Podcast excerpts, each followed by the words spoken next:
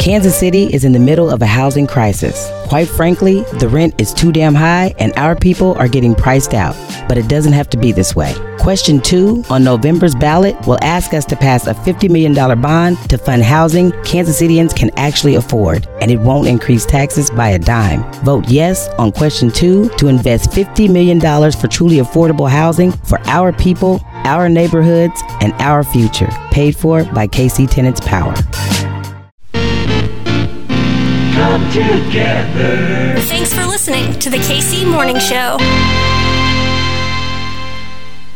So why do you look so happy? We're talking sandwiches today. Who wants a sandwich? I gotta eat my way out of a sandwich. I eat that sandwich. You stole my sandwich? Is that what you did? I don't understand. Who's responsible for all this? Who's responsible for this? The Earl of Sandwich. It is National Sandwich Day. Meet between bread. Happy National Sandwich Day. Showtime.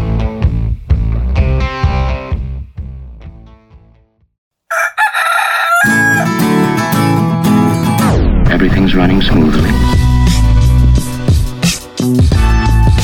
Yo, yo, yo! Yo! What is going on? My name's Hartzell, and this right here, it's your KC Morning Show, baby! What's the word, Kansas City?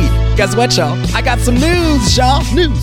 Update them bios, y'all. Your KC Morning Show and still best local podcast, your KC Morning Show. 3 times, y'all. We did it. The Pitch Awards, they were released today.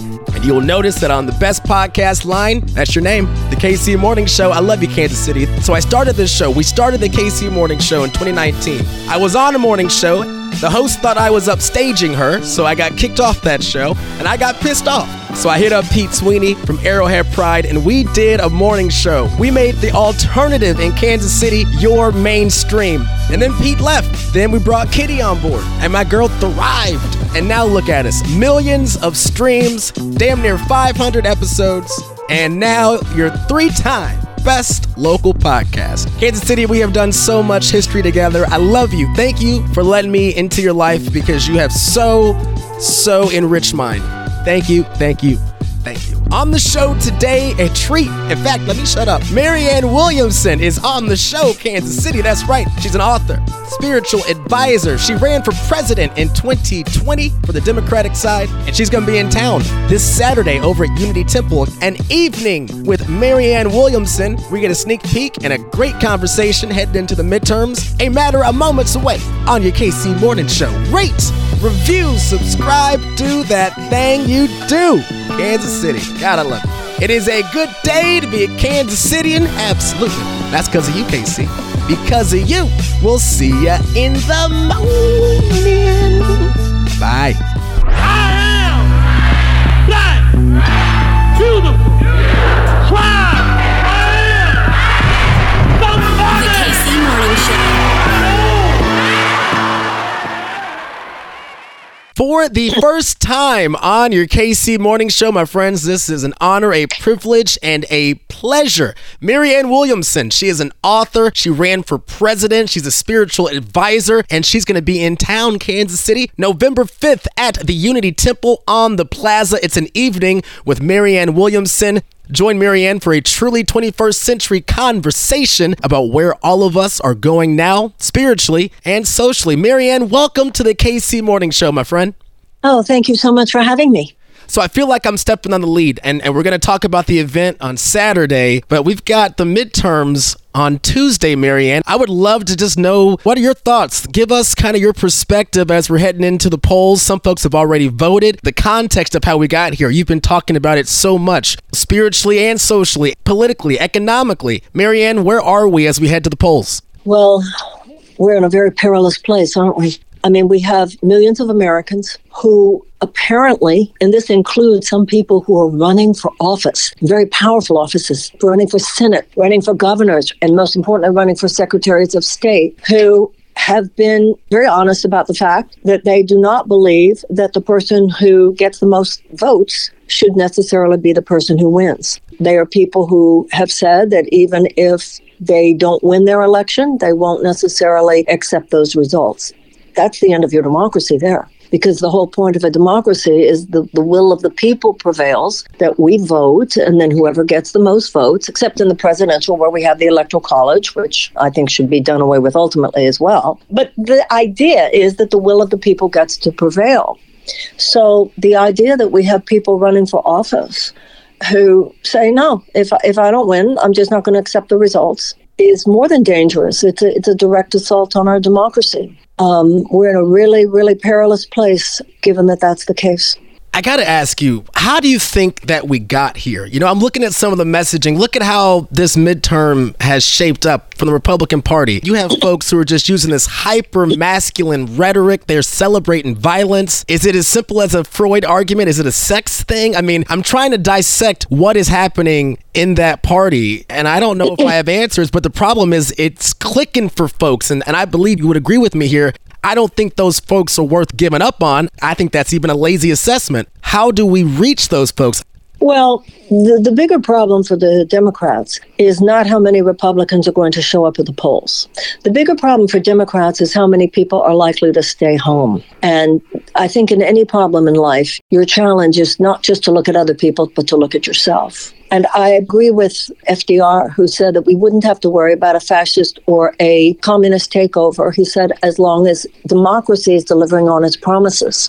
So I think the Democratic Party needs to ask itself, under our governance, and we did have the White House for 16 years in this modern era, did we fully deliver on democracy's promises? I would argue that if we had, we would have universal health care.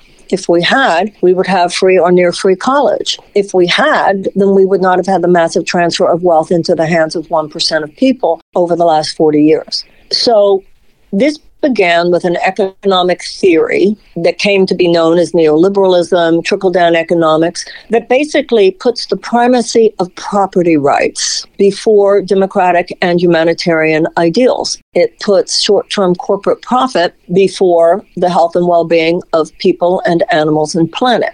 And also, along with that, when you get into its most fundamental state, it carries with it the belief that in order to protect property rights, you have to put democracy in chains. Now, this neoliberal philosophy began full bore with the presidency of Ronald Reagan. So it started with a Republican president, but no Democratic president stopped it. Ever since FDR, we have not had a Democratic president who said this party stands unequivocally for the well-being of the working people of the United States. The Democratic Party in this modern era has tried to sort of have it both ways, trying to make life better for people, but unwilling too often to challenge the underlying corporate forces whose donors constituted their the money they needed for elections and who they were unwilling to challenge. And those corporate forces, emphasis on their own short-term profits, made the return of all that suffering inevitable. So the American people, it's not just that American people have moved over to a strongman authoritarian like Donald Trump, and then, of course, his influence on the whole party. But I think that in many ways, we let the thief in. You know, if those forces represent a kind of thief of our democracy, I think the Democratic Party has to look at the fact that we opened the door and we kept the windows open. We were far too casual. We were not emphatic and adamant enough that the purpose of our being was to really serve the American people. When you look at how many millions of Americans for years now have not been able to absorb a $400 unexpected expenditure, when you look at how many Americans live in poverty or near poverty, when you look at how many Americans can't afford to just work one job, when you look at how many Americans are having to choose between their insulin and their rent, when you look at how many people can't afford an apartment even though they're working full time, you have that much despair. That becomes a national security risk. That kind of mass despair in large groups of people is a petri dish out of which different forms of societal dysfunction are almost inevitable. And anybody who had the slightest knowledge of history, including Germany in the 1930s, would have known that. I want to touch on that if we can. The radical spirit of the American people. It is exactly that. It's radical. It's not a market-driven spirit. It's a radical, progressive spirit. And when you don't attack the problem, you attack each other. Look at what that has done to us. And the Democratic Party that claims to be on the side of social democracy, they're letting us fight in this game that has never been intended for us to win. And I think that is why we keep losing folks left and right.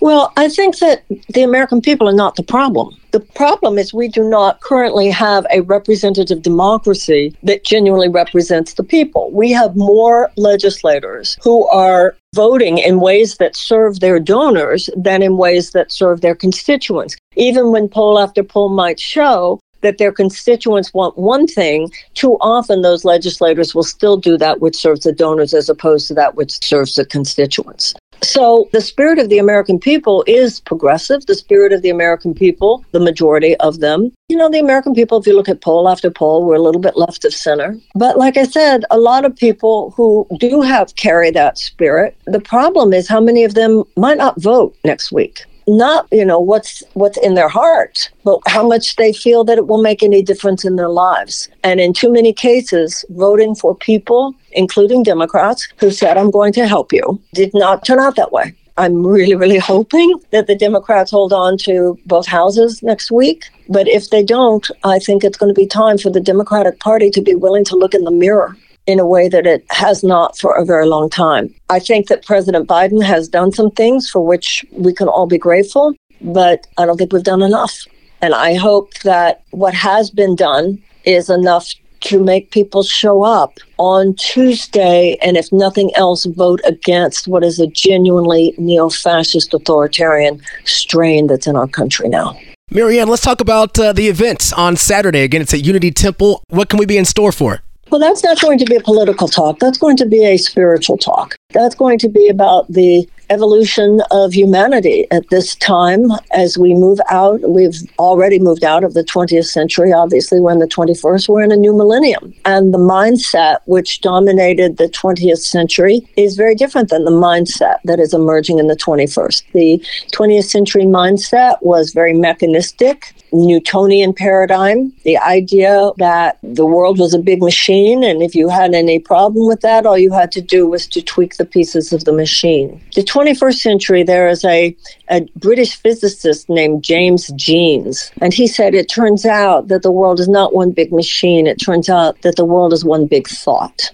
And now we are recognizing in a way that is very different that consciousness matters, that what we think matters, that thought creates our energies, creates our behavior, creates the things that then happen in the world. So people are recognizing that when we change our mind, which really is the spiritual path, because the spiritual path is changing your mind to be more loving, to change from perceptions of fear to perceptions of love.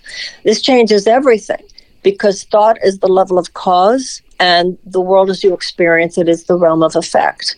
So there's a lot of chaos right now, obviously, but I think we have choices to make. I think there are three ways that you can live within this chaos. One is you can just live your life at the effect of it, and that's where all the anxiety and the depression and the craziness is coming from in the world today.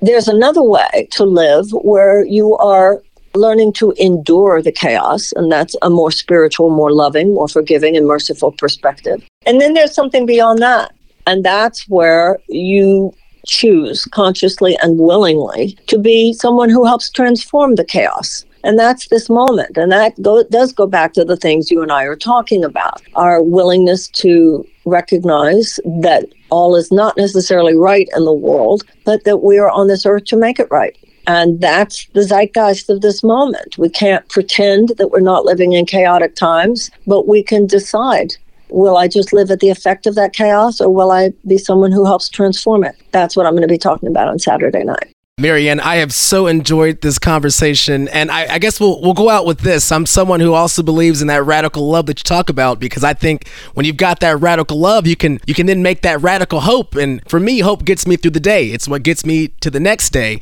And there's a quote, one of my favorite quotes is actually from Princess Leia. It goes something like this: hope is like the sun. If you only believe in it when you see it, you'll never make it through the night. So Marianne, as we close out, I'm curious, how do you keep that hope alive? How can you, as you're talking to our folks, and you're going to be at Unity Temple on Saturday, but just across the country, across the world, how do you keep that hope alive? You know, how do you still find the promise of the freedom that FDR talks about so much? Shimon Peres said, anyone who doesn't believe in miracles is not a realist. I think as Americans, we need to remember this country has tended in our past to self-correct. We answered slavery with abolition.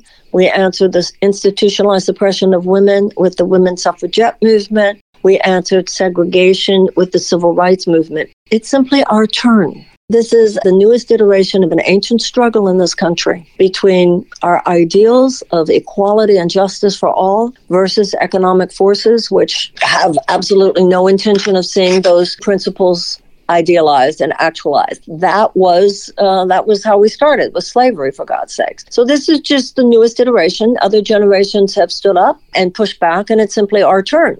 So it's not just hope, it's intention. We need to have more than hope, because hope can be passive. Hope can imply somebody else is going to come do it for you.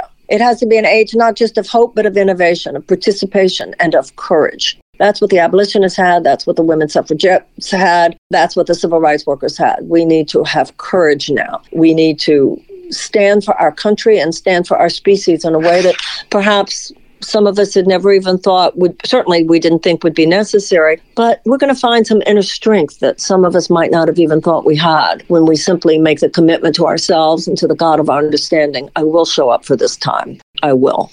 Marianne Williamson, thank you so much, my friend. I can't wait for folks to see you on Saturday. Thank you so much. I appreciate it. I can't stand the rain against my window, bringing back sweet memories.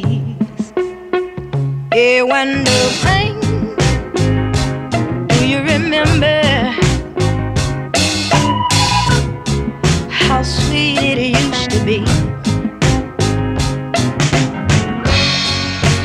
When we was together, everything was so grand.